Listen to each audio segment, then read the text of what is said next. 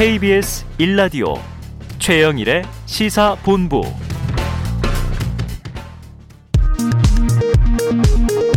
이 시각 라디오 정보센터 뉴스입니다. 오늘 0시 기준 코로나19 신규 확진자는 2,383명을 기록했습니다. 3,000명을 넘었던 지난 주말 집계보다는 규모가 다소 줄었지만 검사 건수가 적은 일요일 기준으로는 가장 많은 수치입니다. 정부는 오늘 오후 12살에서 17살 사이 소아청소년과 임신부, 고위험군의 추가 접종 방안을 발표합니다. 이재명 후보 열린 캠프는 오늘 오전 곽상도 의원을 공직선거법 위반과 정보통신망법 위반 혐의로 서울중앙지검에 고발했습니다. 캠프 측은 곽 의원 아들의 50억 퇴직금을 언급하며 일각에서는 로또 대유 사건이라고 말한다고 비판했습니다.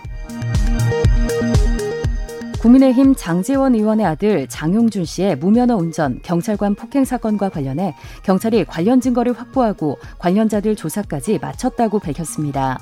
서울경찰청은 오늘 정례 브리핑을 열고 당시 상황이 담긴 블랙박스 영상 등 기본 증거들을 다 확보했고 폭행을 당한 경찰관 등 관련자들 조사를 마무리했다고 밝혔습니다. 국민대 대학평의원회가 오늘 제6차 회의를 열고 윤석열 전 검찰총장 부인 김건희 씨의 박사학위 논문 의혹과 관련한 안건을 논의합니다. 서울 디자인재단 이사장에 권영걸 서울예고 교장이 내정됐습니다. 신임 권 내정자는 오세훈 시장 재임 시절인 지난 2007년부터 2009년까지 서울시 디자인 서울 총괄 본부장을 역임한 바 있습니다. 지금까지 라디오 정보센터 조진주였습니다.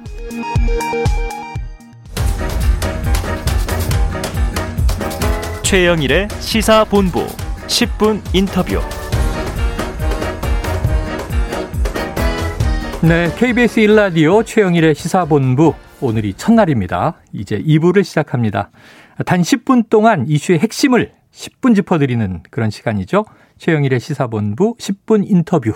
자, 오늘 첫 번째 인터뷰 누굴까요? 자, 한 차례 연기됐던 언론중재법 개정안 처리가 이 합의 처리하기로 예정한 날 바로 오늘입니다. 여야가 지난 한 달간 협의체를 구성해서 논의를 해왔지만 이견 좁히지 못하고 있고요. 오전 중에 있었던 최종 단판도 아직까지는 합의에 이르지 못한 것으로 전해지고 있습니다.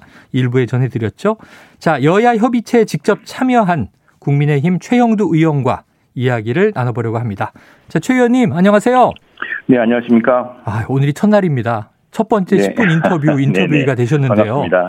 네. 오늘이 또 중요한 날이다 보니까요. 네. 자, 지금 이 언론중재법 개정 논의를 위한 여야 협의체 한 달 가까운 시간 그동안 어떤 활동 해오셨다고 좀 정리를 해 주시겠습니까?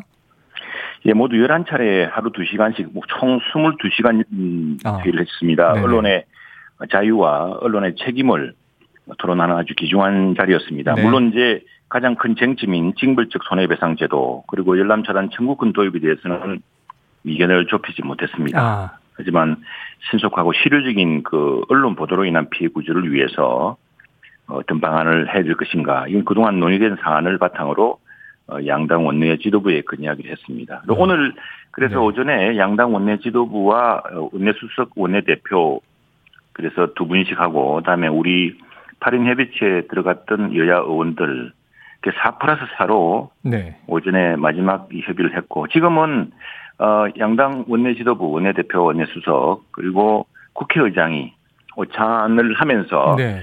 지금 마지막 논의를 하고 있는 것으로 알고 있습니다. 그래요. 말씀하신 대로 지금 오늘 지금 점심 무렵 박병석 국회의장 주재로 양당 원내대표가 의장실에서 도시락 오찬 회동을 하고 지금 이 법안의 본회의 상정 여부를 최종적으로 단판 지을 것으로 보여지는데 말씀하신 대로 지금 이 합의에 이르지는 못한 대목이 있다고 얘기해 주셨어요.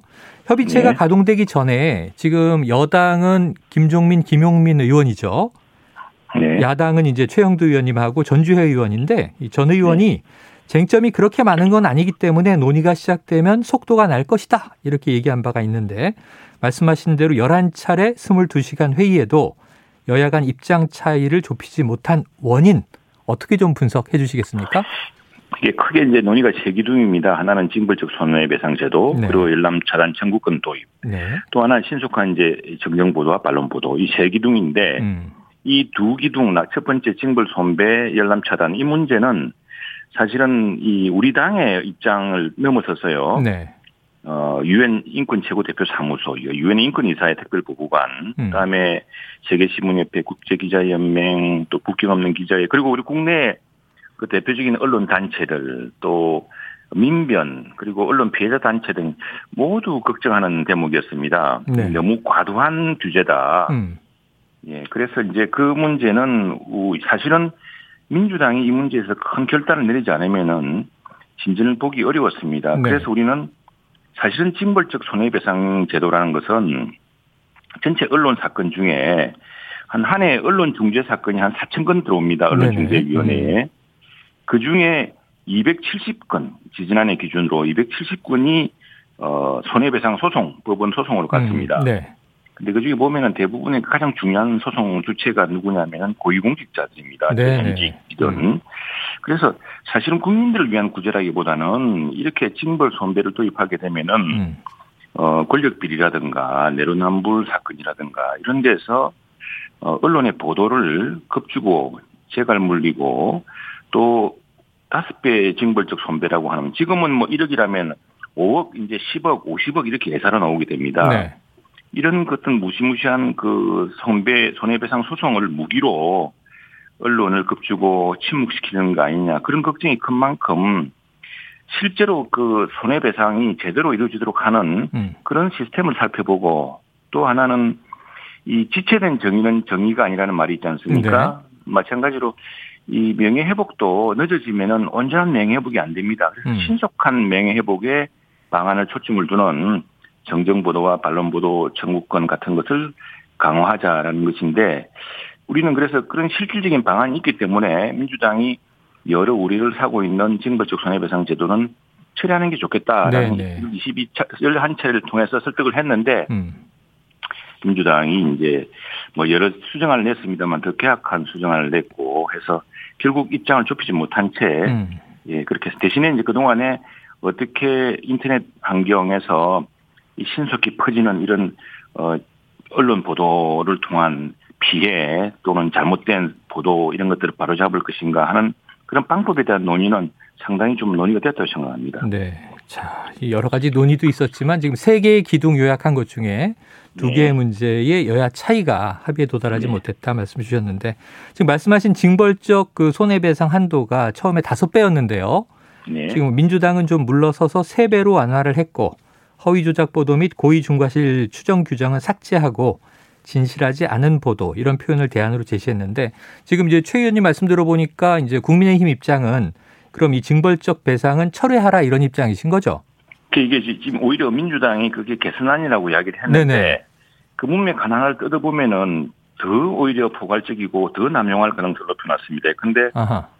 그 징벌적 손해배상 대상을 고의 중과실에 의한 허위 조작 보도라고 하면 매우 좀 약간 굉장히 그나마 좀 특정된 느낌이 네네네. 있는데 이건 진실하지 않은 보도라는 포괄적인 말로 그게 더 포괄적이 돼 버렸다. 네, 네, 네. 그러니까 오히려 더 확대된 개념이다. 그렇습니다. 네. 진실하지 않은 보도라고 이제 원고가 주장을 하면은 음. 징벌적 손해배상 제도를 시작할 수 있게 되고 네.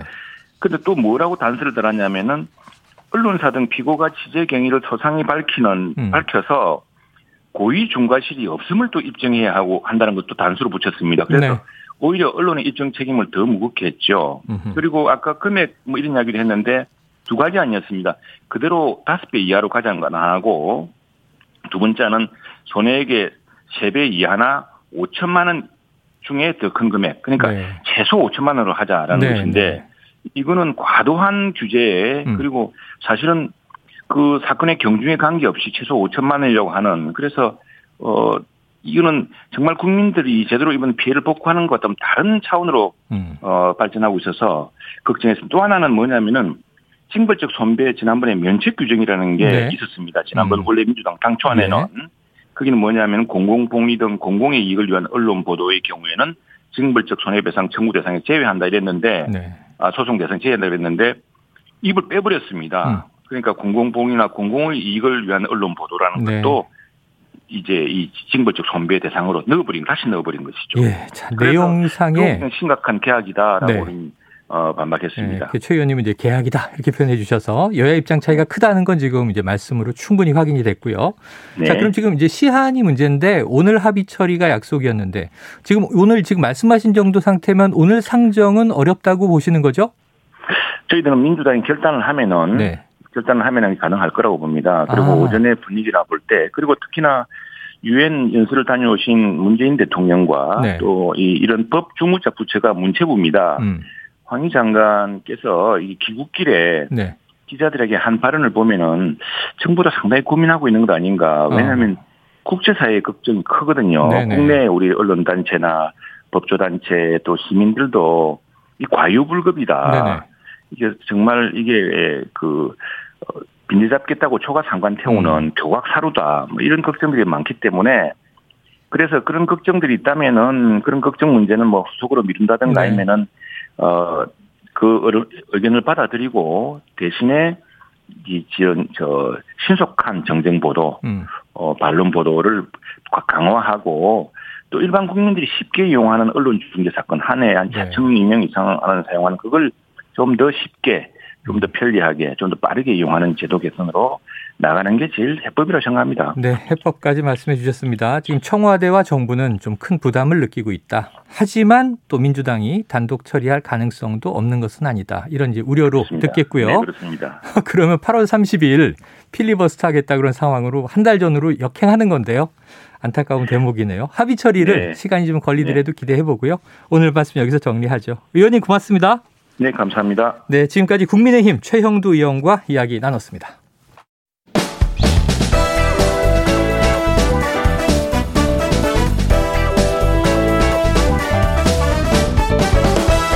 최영일의 시사본부는 여러분과 함께합니다. 짧은 문자 50원, 긴 문자 100원이 드는 샵 9730. 라디오 어플 콩과 유튜브는 무료로 참여하실 수 있습니다.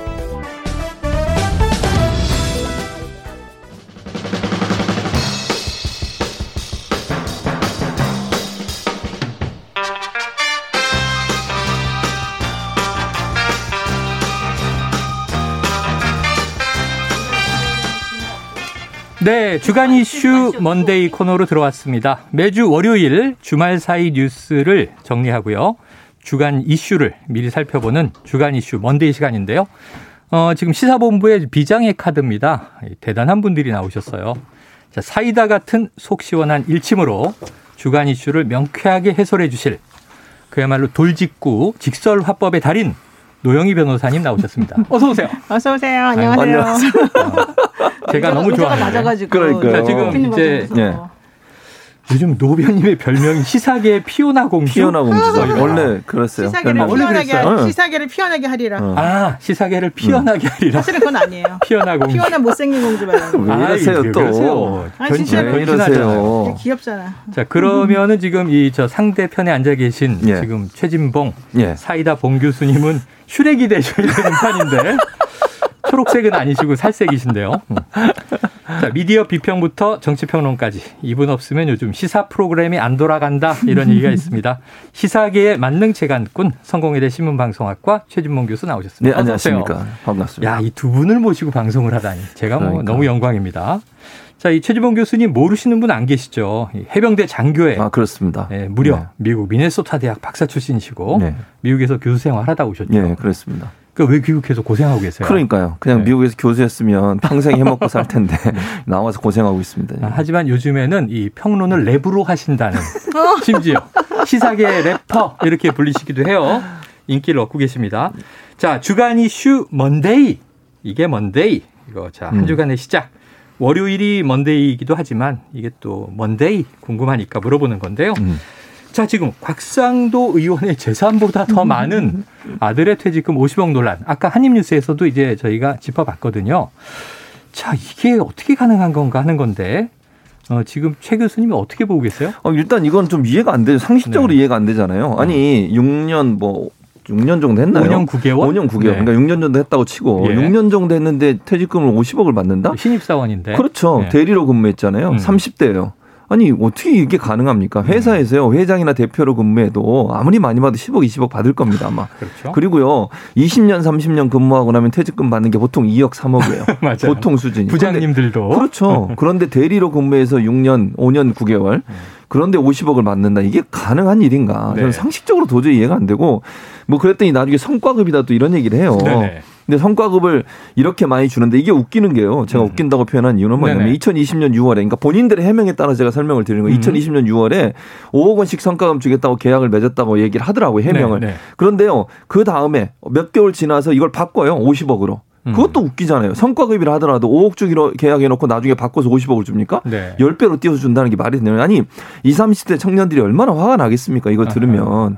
이게 과연 국회의원 아버지가 아니라면 가능한 일일까라는 의문이 생길 수밖에. 지금 뭐 물론 네. 아직까지 뭐 특별히 나온 건 없어요. 그냥 네. 수사를 하고 있지만 상식적인 선에서 봐서 50억의 퇴직금을 받는다? 6년 근무하고 있을 수 없는 일입니다. 네. 어, 지금 뭐 많은 청취자분들이 와, 진짜 랩으로 하시네요. 감사합니다. 시사 랩인데, 네네. 시사 MC 진봉 뭐 이런 얘기들이 올라오고 있습니다. 자, 근데 저 노변호사님 한번 이게 성과급과 위로금 명목이다. 본인이 이렇게 밝혔고 오늘 이 김만배 최대 주주가 경찰 소환 응했잖아요. 네. 거기서 기자들이 물어보니까 산재 위로금이다. 또 이런 표현 썼는데 변호사시니까 산재 소송도 많은데 네. 삼성전자 같은 대기업도 산재 받기가 힘들다는 얘기가 있는데 통상 이런 정도 산재 위로금 보신 적 있어요? 어떻게 생각하세요? 어, 예를 들면 뭐 젊은 나이에 음. 그 일을 산업 현장에서 일을 하다가 반신불수가 되거나 어. 뭐 이렇게 되면은 뭐 10억 이상 뭐 20억까지도 네. 사실은 판결이 나오는 경우는 있죠. 네네네. 근데 곽상도 의원의 아들은 사실은 산재라고 했는데 무슨 산재를 당했는지 모르겠어요. 네네. 뭐 어지럼증, 뭐 음. 이석증, 음. 네네. 그런 종류의 병에 대해서도 네. 산재를 쳐주는군요. 그러니까 이 일 그 질병과 그 다음에 실질적으로 네. 그 사람의 업무 간의 연관 관계성이 있어야지 이게 산재로 음, 인정이 되는 네, 거잖아요. 네, 네. 근데 어지럼증이나 이석증 뭐 이런 것들은 저도 있는데 아, 음.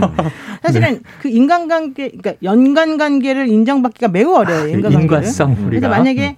구, 지금 퇴직한 지 얼마 안, 안 됐다 그랬잖아요. 그렇죠. 최근에. 그러면은 퇴직한 지 얼마 안 됐으면 산재를 다투는 와중이어야지. 아, 정말 그렇지. 산재가 있더라도. 뭐 병원 진단서도 끊고. 네, 그리고 아마 공단하고도 막 싸워야 될 거예요. 아, 네, 그렇죠, 그렇죠. 그, 저는 지금까지 산재를 이렇게 편하게 제대로 인정해 주는 데는 한 번도 못 봤어요. 어, 그냥 회사가 선뜻. 네, 그리고 네, 50억. 네. 네. 그러니까 아마 이것도 사실은 그 회사를 다니는 와중에 이럴 것 같아요.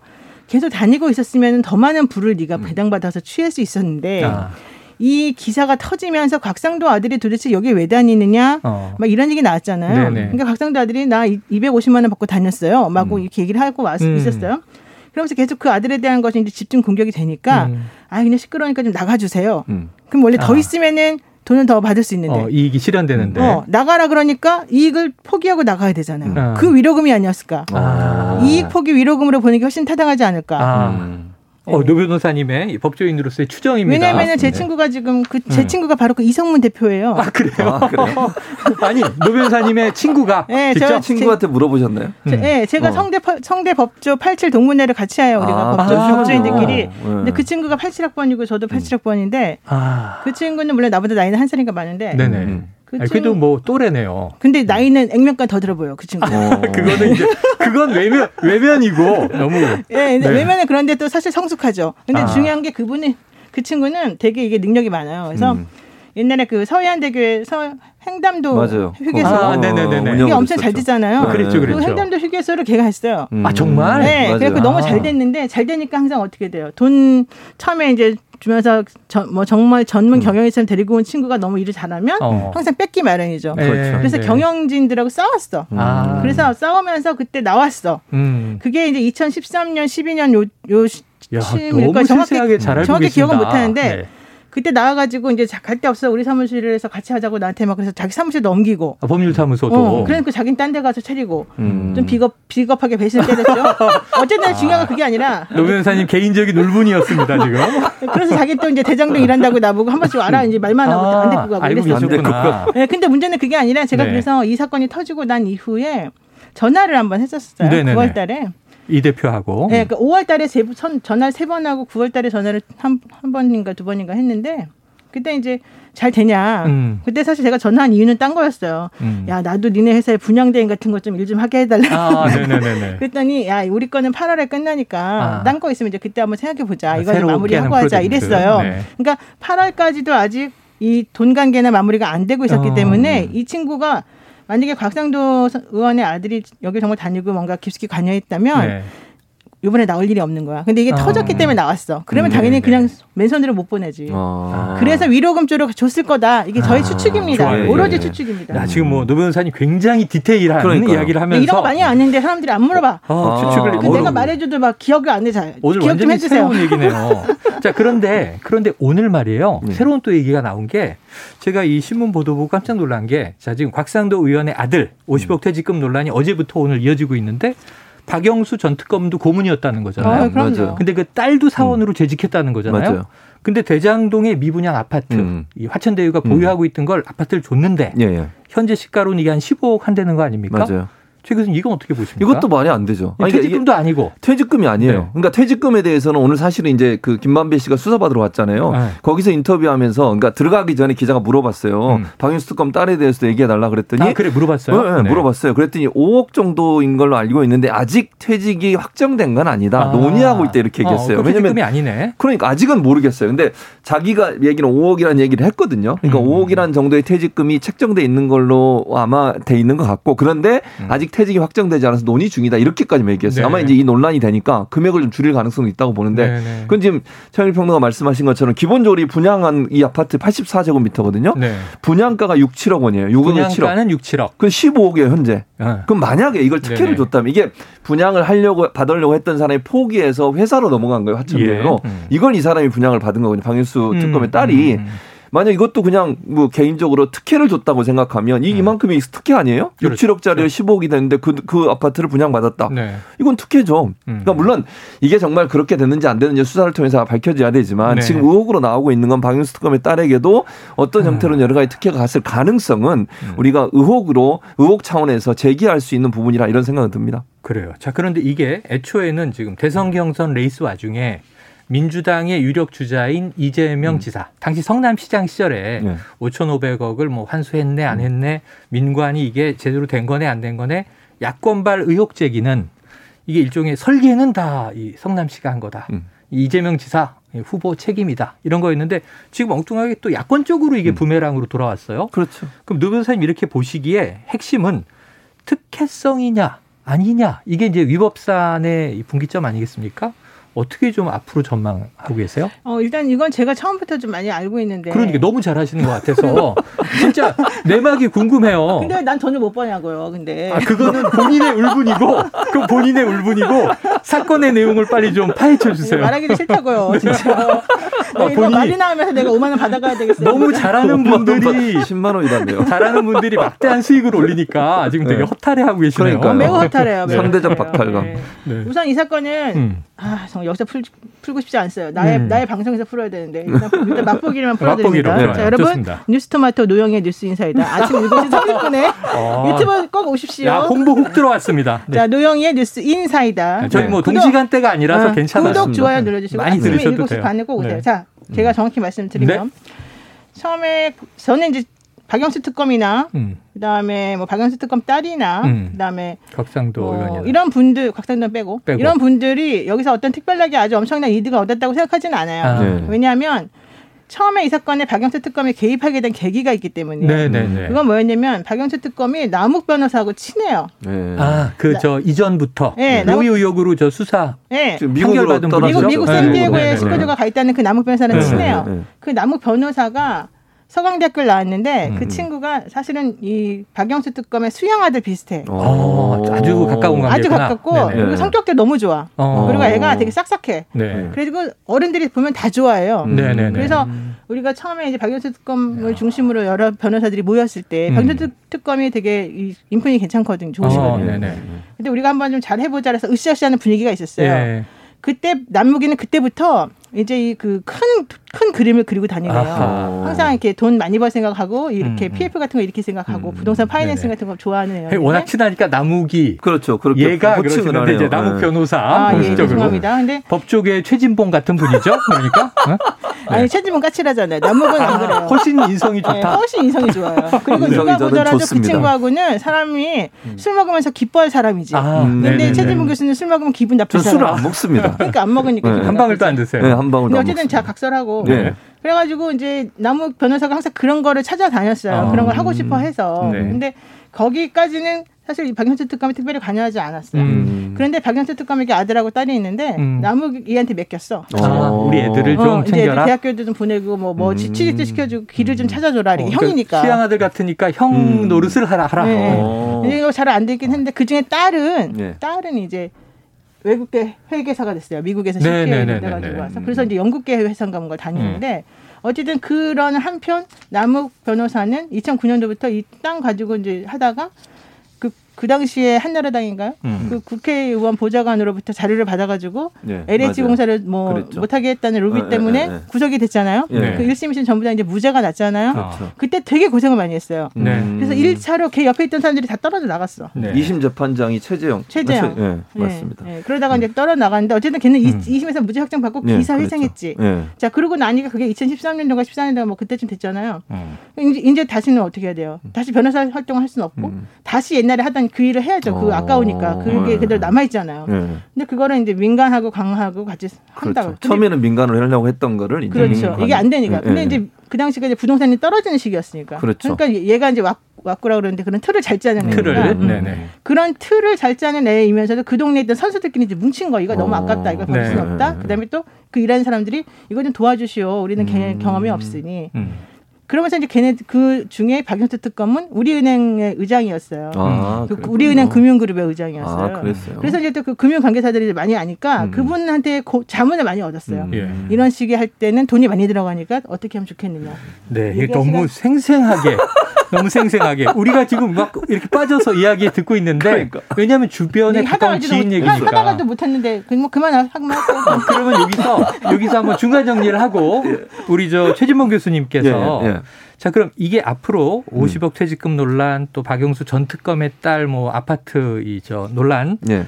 앞으로 우리가 주목해야 할 부분 어떻게 전망하세요? 일단, 쟁점. 예, 쟁점은 이거예요. 화천대유라는 회사가 네. 김만배 씨가 실제 소유주로 알려주고 있지 않습니까? 그 회사가 이렇게 많은 예컨대 정, 뭐 이렇게 법조계 특히 네. 법조계 유력한 사람들의 자녀들이나 그분들을 고문으로 모시고 예를 들면 방윤수 특검도 알려지기는 2억 정도 받은 걸로 알려지고 있어요. 네네. 왜냐하면 그러면 그 정도의 돈을 주고 아니면 자녀에게 아파트 분양권을 물론 이게 존, 어떻게 줬는지는 조사해봐야 되지만요. 음. 그리고 뭐 50억이나 되는 돈을 곽상도 의원의 아들에게 지급한 거 퇴직금 이 부분은 사실 상식적으로 이해할 수 없는 없는 부분이기 때문에 왜 이런 정도의 돈을 지급했는지 네. 이유가 있을 거 아니에요. 그래요. 돈이 가는 곳에는 이유가 분명히 있어요. 그것도 우리가 상식을 초월하는 정도의 뭔가 돈이나 특혜가 갔다고 하면 네. 거기는 분명히 대가를 요구하는 부분이 있었을 텐데 음. 그게 있는지 없는지는 아직은 모릅니다만 네. 수사 단계를 통해서 이걸 밝혀내야 돼요. 음. 과연 화천대유가 이런 유력 법조인들을 어, 고문으로 모시거나 그 자녀들을 예를 들면 취직을 시켜서 거기에 혜택을 줬다고 하면 뭔가 반대급부를 노렸을 것이다. 네. 그러면 그 반대급부가 뭐냐 하는 부분에 대한 조사가 분명히 들어가야 된다고 음. 보여지고요. 남욱 변호사 조사도 지금 샌디에고 있는데 네. 빨리 데려와서 조사해서 어떤 연관성이 있는지 그 커넥션을 음. 밝혀내는 거. 거기에 그리고 특혜가 있었는지 없었는지. 왜냐하면 이게 지금 SK까지도 걸고 넘어지는 문제가 네, 있거든요. 네. 그건 자세하게 다, 다시 얘기할 수는 없지만 어쨌든 네. 그 여러 가지 관계 속에서 화천대유 김만배 씨가 어떤 역할을 했고 음. 그 사이에서 이분들을 모셔온 이유가 뭐고 거기에 그 상식을 넘어서는 돈의 어떤 지불이라든지 특혜를 준 이유가 뭔지 네. 하는 부분에 대한 연결고를 찾아내서 불법적인 일이 있다면 처벌해야 되겠죠. 자, 그런데 이제 그 쟁점을 정리해 놓고 그런데 원래 이 사건을 다시 돌아가 보면 이 검찰발, 대검발, 고발 사주 의혹 음. 이걸 이제 여권이 야권에 대해서 강하게 비판하면서 윤석열 검찰총장 당시에 벌어진 일이니까 모종의 책임 있는 거 아니냐 그렇죠. 하는 이제 정치적인 흐름으로 가다가 음. 추석 명절 연휴 직전에 대장동 의혹이 터지면서 음. 이걸로 다 덮었는데 네. 당시에는 이 특혜 의혹이라는 게 이재명 후보와 관련이 있느냐 없느냐가 출발점이었어요. 그렇죠. 근데 여기에 지금 이 국정농단의 이 최순실 씨, 음. 본명으로 최서원 씨 예. 변호인을 맡아서 많이 언론에서 우리가 봤던 이 화천대유 법률 고문 예. 이경재 변호사가 변호사. 예. 이 시사본부 제작진이 직접 이제 취재를 했는데요. 예. 이재명 지사와 화천대유의 수익은 아무 상관이 없다 이렇게 반박을 했어요. 예. 이게 좀 의외인데 예. 한번 육성을 직접 들어보시고 예. 이야기를 나누겠습니다. 네. 민간 업체인 화천대유를 넣어가지고 특혜 이익을 부여하고 그 이익을 이재명 당시 이제 성남시장을 됐던 이 사람하고 그 공유한 거 아니냐라는 의혹 제기하고 그리고 이 화천대유가 실질적으로 그러면은 어 누구 것이냐 누구 것이냐라는 질문은 이재명 거 아니겠냐라는 그하고 같, 같, 질문 내용이 같잖아요. 그런 건데 그거는 내가 아는 범위에서는 전혀 사실이 아니라고. 예, 어떤 사람이 복권을 10장을 샀어요. 만 원짜리를.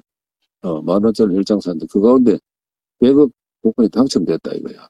그거 어떻게 설명합니까? 음. 지금 이게 복권에 음. 맞은 것이다. 이걸 이제 합리적으로 설명하라고 하면 예. 이게 답이 없다 이런 얘기인데 제일 중요한 건 다 아시지만 이 경제 변호사 최서원 씨 변호를 맡았고 정치적으로 보면 진보적인 정치인인 이재명 아니, 후보와는 완전히 대척점에 있는 것 같아요. 어, 그렇죠. 아마 다른 또 인터뷰에서는 나 그 사람 싫어하지만 음, 음, 이렇게 음. 표현한 것 같은데 음. 지금 이 후보와 이 화천대유 연관성을 완전히 부정했는데 노 변호사님 그럼 이 말이 좀 맞다고 보세요? 어 맞다고 보죠. 네. 그러니까 아까 제가 말을 하다 끊겨서 네네네네. 말을 못했는데 계속 이어주세요. 그 박영수 특검도요 2016년도 특검 맡으면서는요 음. 원래는 김만배 씨하고 되게 친했어요. 음. 근데 김만배 씨가 그, 특, 그 박영수 특검이 특검 하니까 본인이 네. 이제 법조 팀장이잖아요. 그러니까 네. 이제 그 당시에 박영수 특검이 수사하려던 큰 그룹이 있었잖아요. 그렇죠. 그 관련된 여러 가지 와서 얘기를 해주려고 했었어요. 음. 이, 이, 사람들은 뭐 본인은 이게 아니었을 거고 뭐 아. 구조는 이게 아니지 않겠냐 뭐 이런 식으로 네네. 얘기를 해주려고 했는데 그거를 박영수 특검이 딱 잘랐죠. 음. 나한테 얘기하지 말아라. 그건 음. 옳지 않다. 그래서 둘이서 사이가 나빠졌다는 거예요. 아. 그리고 난 다음에 왜 딸을 그러면은 그 회계사로 음. 거기다가 시켰느냐. 음. 이제 그 딸은 남욱하고의 인연 때문이라. 네. 아. 그래서 어쨌든 그런 식으로 관계가 그렇게 되는 거지. 음. 박연수 특검이라는 이름이 있다고 해서 무조건 이게 연결된 게 아니다. 아. 이걸 첫 번째 말하고 싶었던 네. 거고 네. 마찬가지로, 마찬가지로 지금 이경재 변호사가 말하는 것처럼 이재명 지사도 개인적으로 여기서 뭔가를 취하거나 음. 개인적으로 뭘 가져가려는 구조를 막 복잡하게 설계해 놨을 가능성이 없어요. 네. 그 당시에 본인이 되게 힘든 시기였고 바쁜 시기였고 시장으로 음. 그런 구조를 짜는 사람은 따로 있었고 음. 그런 구조를 당시에 짜려면 당시에 이 부동산 시장 구조를 알아야 돼. 지금 음. 구조하고 그때 구조가 완전히 달라요. 그렇죠. 그때는 매우 불확실했고 음. 그때는 정말로 돈을 집어넣고 다 회수 못하고 망가지는 어. 것을 각오하고 하는 거죠. 미분양도. 되고. 음. 그렇기 때문에 이제 와가지고 사람들이 마치 그 당시 내가 뭐 예측했는데 얘 혼자 다 먹으려고 했던 것처럼 한다. 음. 이건 좀 옳지 않아. 네. 다만 음, 음. 그래도 불구하고 이제 그런 것들에 대한 의심은 당연히 있을 수 있고. 그렇죠. 우리들이 보기에 정상적이지가 않으니까. 네. 최진봉 교수가 말한 것처럼 음. 저는 남욱이 남욱 변호사가 와서 정말 제대로 진상 밝혀야 되고요. 남욱 변호사만이 아니라 YTN에 있던 배모 팀장이 있어요. 어. 그 친구가 머니투데이 가가지고 음. 같이 또 이걸 했다는 거예요. 음. 아, 그 친구, 있군요. 그 친구는 왜 자기 회사에 있다가 물론 회사에서 무슨 일이 있었긴 했지만 나와서 그 화천 거기 가지고 어, 화천대유와 관련해서 천화동인 뭐 7호가 뭔가 아, 천화동이잖아요. 그렇죠. 어쨌든 그렇게 된 이유, 걔가 음. 1,800 얼마밖에 돈을 안 냈다고 하면서 그렇게 수많은 돈을 가져가게 된 이유, 그런 음. 구조를 누가 만들었으며 음. 그런 구조의 위험성 이런 것들을 알았냐 몰랐냐, 네. 그런 것들을 알면서도 니네들이 이걸 한 거냐, 어. 이 사이에 불법이 있었냐, 이걸 어. 먼저 따져봐야 되는 음. 거예요. 음. 자, 핵심 인물들을 좀 두세 명 지목을 해주셨어요. 음. 우선 언론에 보도된 분은 이제 남모 변호사로 알려진 음. 미국의 남 변호사가 돌아와서 근데 유동규 씨를 제일 잡아야죠. 유동규 씨를. 음. 그렇죠. 예. 음. 지금 이제 또 하나는 성남 도시개발공사에서 예. 이저 배당 설계를 했다라고 음, 지금 음, 음. 야권이 주장하고 있는 예, 유동규 전 본부장 또 이제 조사가 필요하다. 음. 자, 지금 이제 아까 복권이라는 표현이 등장했어요. 왜냐면 문재인 정부 들어와서 부동산 가격이 음. 예상하지 못했던 정도로 폭등하다 음. 보니 사실 지난 3년 동안 배당이 굉장히 컸다는 음, 거 아닙니까? 그렇죠. 애초에 이제 음, 음. 했던 거와 예상치 못하게 네. 부동산 개발로 인한 예상치 못한 호재였다. 이렇게 주장을 하는 건데 그런데 이제 지금 이 저 노 변호사님 말씀이 당시는 고액 배당을 담보할 수 없는 상황이었다. 아, 그럼요. 그러니까 사업 위험 부담이 컸다 이렇게 표현한 이재명 후보 측의 입장하고 비슷하다고 봐야 되겠네요. 자, 언제든지 이제 이 음. 김만배 대표가 선임을 하면 법률 대리인으로 조력하겠다. 이렇게 이제 이경재 음. 변호사가 시사본부 제작진에게 밝혀왔는데요. 한번 요 대목도 들어보겠습니다. 변호사로서 이제 사건, 형사 사건의 변호인으로서 나는 언제든지 도울 생각을 하고 있다니까. 네. 이게 상황이 좀 어렵다 해가지고 뭐 회피하거나 고문을 하던 걸 사임하거나 이런 거는 이런 네. 사람들은 내가 보면 세월로 선장하고 같다고 봐요. 아니 상황이 어렵면 그 지 혼자 살라고 도망가는 놈들 아니에요 세월호가. 음. 서로 선장들은 서로 막 싸웠어 지금. 네, 지금 야 이게 좀 굉장히 제가 듣기엔 살벌한 표현이에요. 김만배 씨랑 싸워서 그래요. 네네, 지금 네. 이게 세월호 선장 음. 이준석 선장인데 당시에 음, 네. 법적 처벌도 받았는데 음. 자, 지금 그 예까지 동원을 하는 걸 보면 음. 말씀하신 대로 상당히 지금 상황이 어려우니 저 혼자 살려고 도망가는 거 아니냐 음, 음. 이렇게 이제 비판 비난을 하고 있습니다. 이게 지금 법조 게이트라는 얘기까지도 이미 나오고 있는 상황에서 호화로운 법조 인맥이 얽혀 있죠. 음. 이 변호사 인터뷰처럼 끈끈한 인맥을 과시하고 있죠. 자, 그러면 이게 노 변호사님 보시기에 아까 핵심 인물 3명 음. 음. 지목을 해 주셨는데 앞으로 어떻게 가겠습니까? 이게 수사까지 갈 수 있을까요? 수사해야죠. 아, 수사해야 되고요. 음. 전 이걸 법조 게이트라고 보는 거는 좀 반대예요. 아, 법조 게이트는 음. 반대다. 왜냐하면 이런 종류의 공공 개발이나 큰 음. 민간 민영 개발 내지는 이 합청 합동 개발은요. 네. 당연히 법률가가 들어가야 되는 거예요. 음. 그러니까 이성문도 변호사죠. 남욱도 변호사죠. 음. 그다음에 남욱에 소개시켰던 정모도 변호사죠. 네. 그다음에 조모 변호사도 있죠. 다 아, 그렇죠, 변호사들이에요. 그렇죠. 음. 그리고 현실적으로 이런 사건을 하기 위해서는 인허가 같은 것들이 필수이기 때문에 그렇죠. 로비를 했을 가능성도 있어요. 근데 음. 로비가 필요 없는 게 이거는 관공 공영 개발이기 때문에 그렇죠. 알아서 로, 음. 그걸 해준단 말이에요. SPC 안에 서로 영역을 네, 나눴죠. 그렇죠. 네, 그러니까 성남의 뜰에서 원래 맡은 게 바로 그런 거잖아요. 음. 그렇기 때문에 일반적인 생각하기에는 아 로비할 때 단위 돈이 들어갔으니까 그걸로 뭔가 했겠지 생각하지만 음. 그게 잘못이에요. 이거는 음. 원래 구조가 음. 음. 그렇게 로비를 할 필요가 없는 구조가 네네. 처음부터 만들어졌던 거예요. 왜냐하면은 적자가 나도 공공에는 음. 네. 5,500억을 주기로 약속을 하고 땡원 한 푼도 걔네는 그렇지. 손해가 네. 없어요. 근데 음. 그런 모든 것을 끌어안고 여기에 들어갈 사람이 도대체 누가 있겠냐는 거죠. 그러니까 이 사람들이 사실은 베팅을 한 거예요. 아까 그래서 로또 얘기했는데 아. 로또예요 말하자면 베팅을 했는데 이게 뭐가 들어간 거. 베팅을 했는데 수익이 터졌다. 그다음에 SK의 최기현 씨가 뭐 400억 500원 넣었대잖아요. 빌려줬다고 하죠. 그때 마찬가지야. 음. 그 돈을 개인이 빌려올 수 있어요? 음, 음. 어렵죠. 난 50원도 못 빌리겠더만. 나한테 5만 원도 안 빌려주잖아 네. 아무도. 그러니까 음. 중요한 거는 그 필요한 네네. 사업에 음. 그 돈을 넣어야지만 땅을 낙찰받아 살 수 있는데 음. 그런 일을 할 때 바로 그 타임에 그분들이 도, 돈을 빌려줄 수 있어요. 근데 네. 그게 누구의 로비 때문이다? 아니라는 거예요. 음. 아, 그래요. 알겠습니다.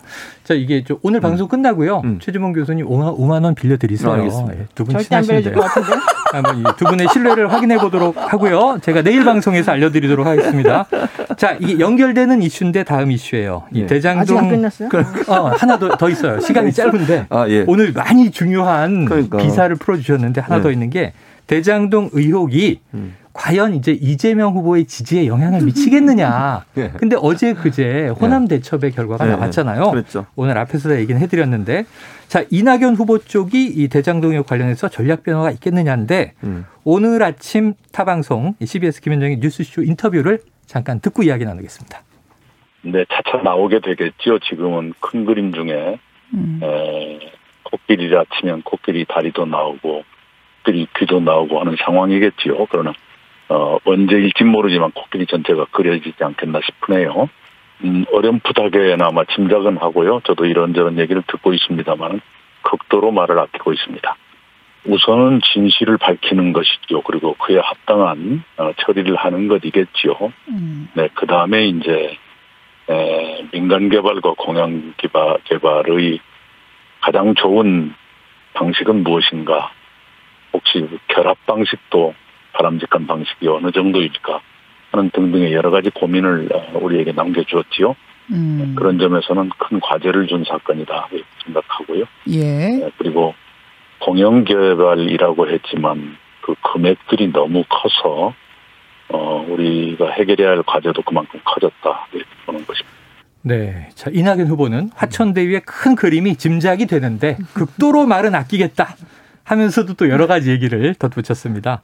자, 그럼 이낙연 후보가 말하는 큰 그림 뭐고 이 말을 아끼는 이유 지금 최 교수님 어떻게 관측하세요? 저는 사실 이제 이낙연 후보가 이런 말씀을 하신 게 저는 적절하진 않다고 적절하지 봐요. 않다? 왜냐하면 명확하게 밝히시든 둘 중에 하나여야 아, 돼요. 문제가 뭐다? 아, 그렇죠. 네네. 본인이 알고 계신 게 있다면 명확하게 밝혀야 한다고 저는 보고요. 아니면 말씀을 안 하셔야 돼요. 이렇게 음. 애매모호하게 두루뭉실하게 말씀을 하시면 여러 가지 추측과 오해를 불러일으킬 수 있어요. 지금 그럼 대상이 이게 국민의 힘을 향해서 대상을 얘기하는 거 이재명 지사를 향해서 얘기하는지 아무도 모르잖아요. 아, 여러 가지 그렇죠, 해석이 그렇죠. 가능해져요. 음.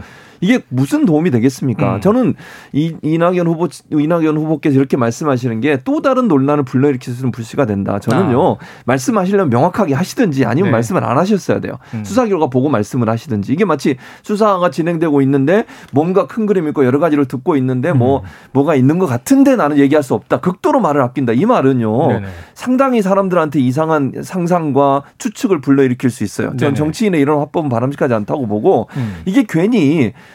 뭐 내부에서 분란이 일어날 수도 있고 또 국민의힘을 향해서 얘기했다면 국민의힘 입장에서 황당하다고 느끼지 않겠어요? 그러니까 음. 제 말은 명확한 입장을 바뀌시든지 아니면 안 했어야 되는데 네네. 극도로 말을 아낀다고 하는 이 한마디 때문에 또 다른 설화를 불러일으킬 수 있는 아. 상당히 부적절한 발언이 저는 이런 생각이 들고 아. 다만 지금의 이재명 후보와 전혀 연관성이 나오지 않고 있고 도리어 국민의힘 관계자들과 연관성이 나오고 있어서 이 사안이 크게 이재명 후보의 대세론에 영향을 미칠 가능성이 저는 낮다고 봐요. 음. 앞으로 어떻게 정, 전개되느냐에 따라서 영향을 받을 수는 있겠지만 네. 현재 상황으로 본다면 이재명 지사의 지지율에 크게 변화를 어, 어, 움직일 수 있는 그런 요소로 작용할 가능성은 낮다고 봅니다. 네. 아유, 시간이 다 돼가는데 막 너무 주옥 같은 지금 음. 청취자 댓글이요. 네. 근데 이거는 하나 이 의혹에 대해서 최진봉 교수님 말씀해 주셔야 될 것 같아요. 네. 4433님이 음. 배우 최주봉 씨 사촌 동생 최진봉 교수님 시사본부 상륙 환영합니다. 이거는 진입니까? 거짓입니까? 거짓입니다. 아, 거짓, 아. 전혀 관계가 없는 전혀 분입니다. 혈연 관계 아, 전혀, 전혀 네. 없습니다. 최주봉, 최진봉 관계 없습니다. 자 이지현님은요 노영희 변호사님 진정 사이다 발언 최고예요. 그럼요. 최고죠. 사이다 노조. 네네. 자 문자창이 지금 이두 네. 분이 이 폭발하고 시사본부의 비장의 카드 이렇게 좀 그렇죠. 생각을 하는데 음.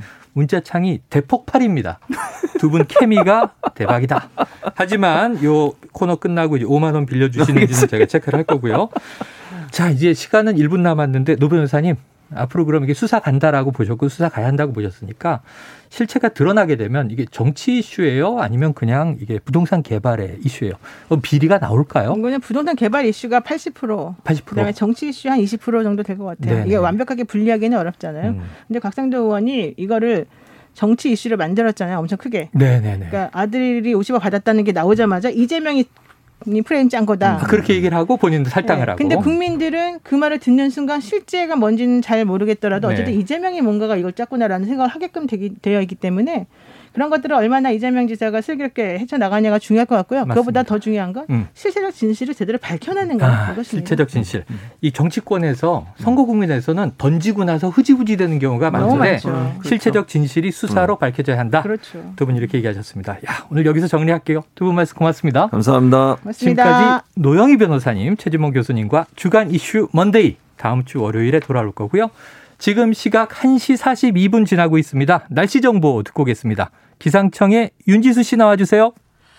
네, 지금 서울과 경기도 북부 지역을 중심으로 빗방울이 떨어지고 있습니다. 오늘 밤까지는 좀 더 이어지겠고, 이 밖에 경상권 해안 지역도 오늘 오후까지는 비가 조금 내리겠습니다. 내일은 서해상에서 저기압이 다가오게 되면 오후에 인천과 경기도 서해안 지역부터 비가 내리기 시작해 밤에 중부 많은 곳으로 확대되고 수요일은 전국적인 비 예보가 있고요. 남부 일부 지역은 목요일까지도 이어질 전망입니다. 오늘 날이 흐리고 화창하지 않기 때문에 한낮 기온이 어제보다 낮습니다. 대부분 한낮 기온 25도 안팎이 되겠고 1도에서 3도가량 낮은 기온으로 오늘 낮 최고 기온은 22도에서 27도 사이가 되겠습니다. 지금 서울 기온 24.2도입니다. 날씨 정보입니다. Splish splash, I was taking a bath long about a Saturday night. 점심 먹고 유쾌한 시사 디저트 한 입. 최영일의 시사본부. 네, 1시 43분. 여러분, 일어나세요! 깨어나세요! 지금이 제일 졸린 시간입니다. 12시에서 1시 식사하시고, 이제 막 가물가물 하시는 거죠. 지금 이 2시 전후를 잘 넘겨야 앞으로 오후 쭉 월요일이잖아요. 잘 보내시고 즐겁게 퇴근하실 수 있습니다. 자, 마지막 코너입니다. 전 세계 지구촌에서 벌어지는 생생한 국제 뉴스를 살펴보는 시간인데 국제 뉴스 정말 중요합니다. 국내외 뉴스는요. 나뉘어 있지 않아요. 다 연결돼 있습니다. 한반도 평화도 그렇고 경제 문제도 그렇고 코로나 팬데믹도 그렇습니다. 자, 국제 본부 문희정 국제뉴스 평론가 모셨습니다. 어서 오세요. 네, 안녕하세요. 네, 잘 부탁드립니다. 네. 우리 최영일 평론가께서는 네. 오태훈 앵커가 하기 전부터 내가 이 자리를 좀 노려야겠다 이러고 네네네. 미리 준비를 단단히 하신 것 같습니다. 제가 지난해 여름에 네. 이 오태훈 아나운서께서 휴가 떠나셨던 일주일 동안 대리 진행을 했거든요. 이래서 휴가를 가면 안 돼요. 그래서 휴가 가면 안 되죠. 휴가 가면 안, 저는 못 가나요? 어, 최영일 평론가 가시면 제가 그 자리를 한번 노려보도록 아, 하겠습니다. 그러면서 네. 뭐 돌고 도는 거죠, 뭐 자리가. 서로. 네. 나눠, 나눠서 해야죠. 자, 첫 번째 소식 볼게요. 캐나다에서 재판을 받던 중국 최대 통신장비 업체 화웨이. 화웨이 사태 참 오래됐는데요. 네. 트럼프 전 대통령 때 시작이 됐으니까요. 맞습니다. 이 멍완저우 부회장이 석방이 됐다. 이 맞습니다. 이야기 전해주시죠. 네, 지난 24일 멍완저우 화웨이 부회장이 미국 법무부와 이 내년 12월까지 기소를 연기하기로 합의하면서 체포된 지 2년 9개월 만에 전격 석방이 됐습니다. 네. 자, 이 멍완저우 회장 화웨이를 설립한 런정페이 회장 딸이죠. 지난 2018년 12월 1일에 밴쿠버 공항에서 즉각적으로 이 미국 정부의 요청을 받은 캐나다 경찰에 의해서 체포가 되게 됩니다. 네. 혐의가 뭐냐면은 화웨이가 스카이컴이라는 유령 자회사를 만들어서 어. 이 미국의 제재국인 이란에 통신 기기를 판매하는 과정에서 관련 금융 거래를 은닉했다. 아하. 이런 혐의를 받은 네. 겁니다. 미국 검찰은 멍 부회장이 이란과 사업을 하는 과정에서 HSBC 은행을 속이고 음. 금융 사기를 저질렀다는 혐의를 적용해서 기소를 했고요. 음. 범죄인 인도를 추진을 했습니다. 네. 멍 부회장이 미국으로 인도되지 않기 위해서 여기서 이제 본인이 거부를 했죠. 밴쿠버 자택에 머무르는 조건으로 보석을 허가받아서 음.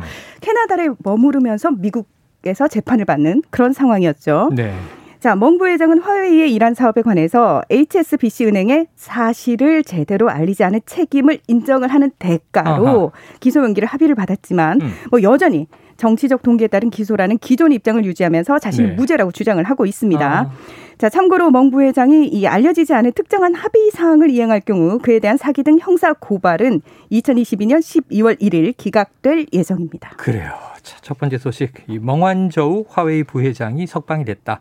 그런데 이제 일부 잘못을 인정을 하는 조건으로 석방이 됐지만 그렇습니다. 이 유무죄에 있어서는 무죄 주장을 굽히지 않고 있다. 나는 정치적 희생양이다. 아, 정치적 희생양이다. 네. 미국과 중국 사이의 갈등에서 그렇습니다. 어, 이 멍한조 회장이 창업주의 딸이기도 하잖아요. 네, 회장의 딸인데.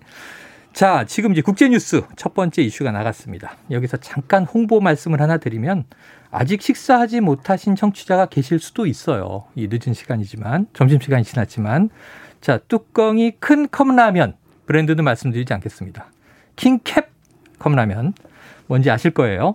자, 이번 코너에서 이 국제 뉴스, 국제 본부에 대해서 문자로 의견 보내주신 분들 중 추첨을 해서 이 컵라면 쿠폰을 보내드리도록 합니다. 좀 많이 주시면 안 돼요? 많이 많이 드립니다. 제 팬들이 좀 많아서. 네네. 앞에 네. 디저트 디저트 송은 네. 커피 쿠폰 하나 쐈거든요. 어... 이 뚜껑이 큰 컵라면은요 네. 다수로 날아갑니다. 네. 아유 예, 여러분 네. 많이 보내주시기 바랍니다. 문희정 국제 본부장을 위한 샵 9730 짧은 문자 50원, 긴 문자 100원입니다.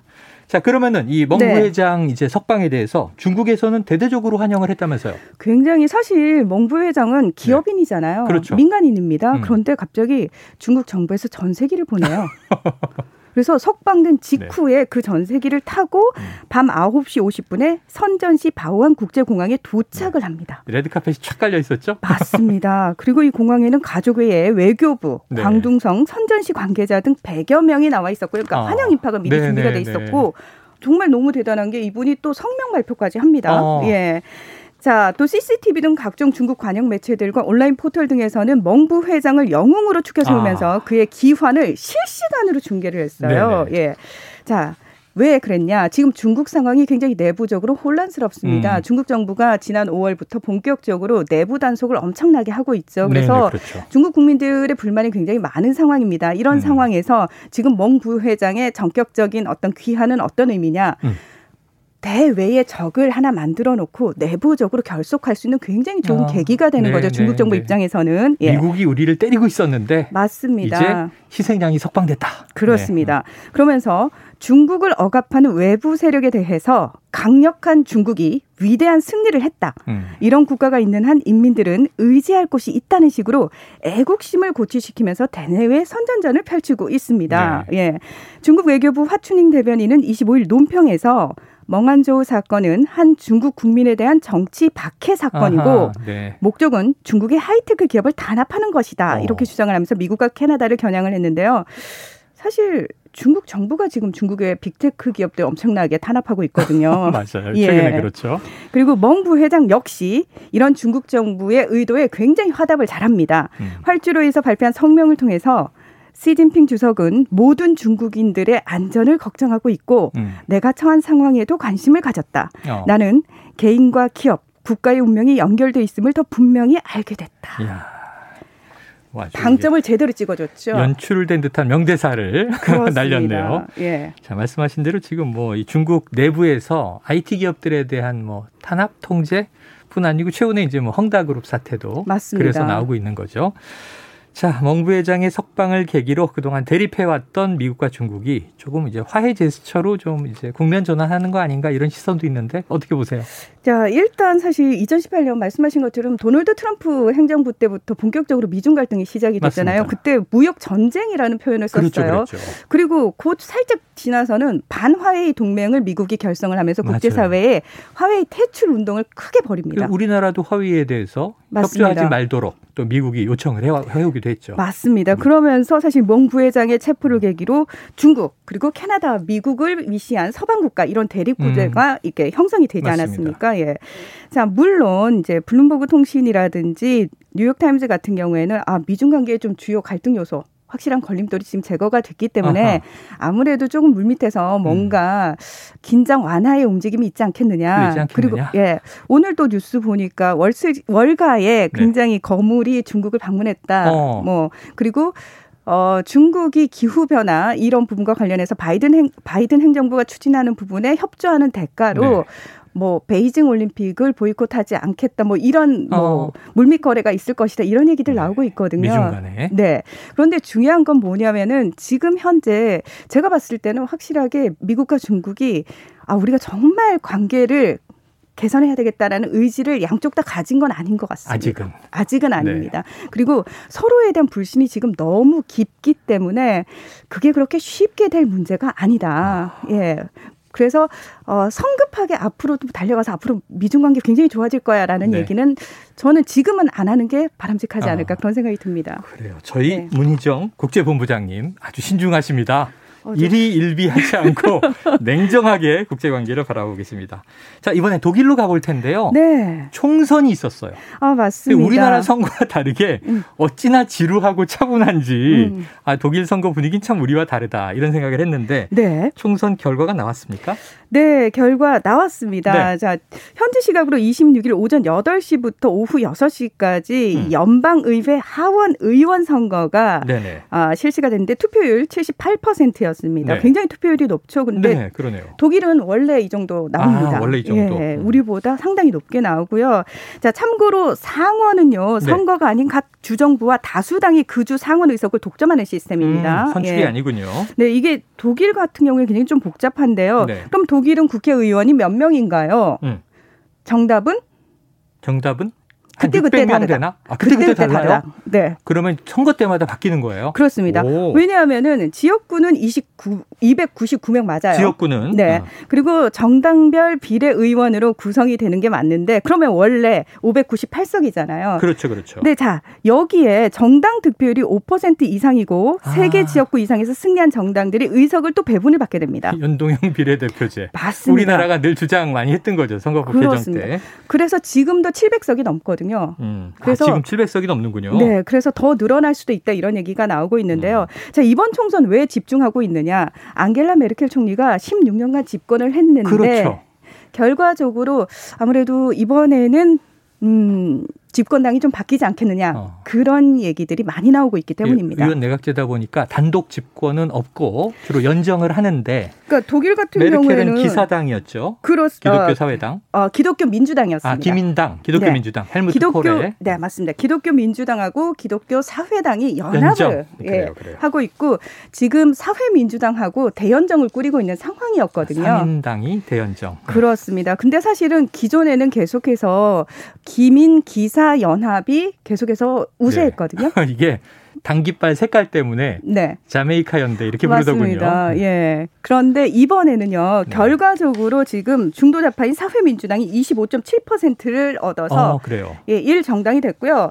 자, 집권당인 기독민주 기독사회연합은 24.1% 음. 그리고 녹색당이 14.8% 어. 자유민주당이 11.5% 그리고 유명한 극우당이죠. 독일을 위한 대한당 AFD가 아, 10.3%를 얻었습니다. 그래요. 자, 메르켈 총리 이제 16년 만에 퇴장하게 되는데 네. 헬무트 콜 총리와 함께 최장수 총리로 기록이 남는 거죠. 맞습니다. 예, 일단 어, 헬무트 총리가 5,870일간 재임을 했거든요. 근데 네. 메르켈 총리가 사실은 12월까지 지금 보셔서 아시겠지만 어느 한 정당도 과반 이상을 얻지 못했잖아요. 네. 그래서 연정이 어떻게 꾸려지느냐에 따라서 시간이 조금 걸릴 것 같습니다. 아. 그러면 12월까지 만약에 메르켈 총리가 계속해서 재임을 하게 되면 네. 정말 최장수 기록을 세우게 되는 거죠. 그래요. 네. 또 안겔라 메르켈 이후 포스트 메르켈 얘기가 유럽에서 벌써 나오는데 맞습니다. 근데 이번에 하죠. 쉽지 않은 게요. 네. 독일 내부 문제뿐만 아니라 사실 네. 유럽 연합 내에서 유럽의 대통령으로 불렸잖아요. 그렇죠. 그 역할을 대체할 수 있는 인물이 있을까? 쉽지 않아 보입니다. 맞습니다. 네. 예. 오늘 여기서 정리하죠. 고맙습니다. 네, 고맙습니다. 네, 지금까지 문희정 국제 시사 평론가였고요. 이 툭, 뚜껑이 큰 컵라면 쿠폰 받으실 분 말씀드릴게요. 휴대폰 뒷자리입니다. 0624 6883 0798 9877 2348 0112님. 자, 여섯 분에게 우리 문 본부장님의 팬클럽 날려드리고요. 네, 축하합니다, 네, 여러분. 당첨자는 시사본부 홈페이지에도 올려두겠습니다. 자, 최영일의 시사본부 오늘 첫날이었는데요. 준비한 소식 여기까지입니다. 저는 월요일에서 금요일까지 여러분을 점심때 찾아뵐 거니까요. 내일 오후 12시 20분에 다시 찾아뵙겠습니다. 청취해주신 여러분 고맙습니다.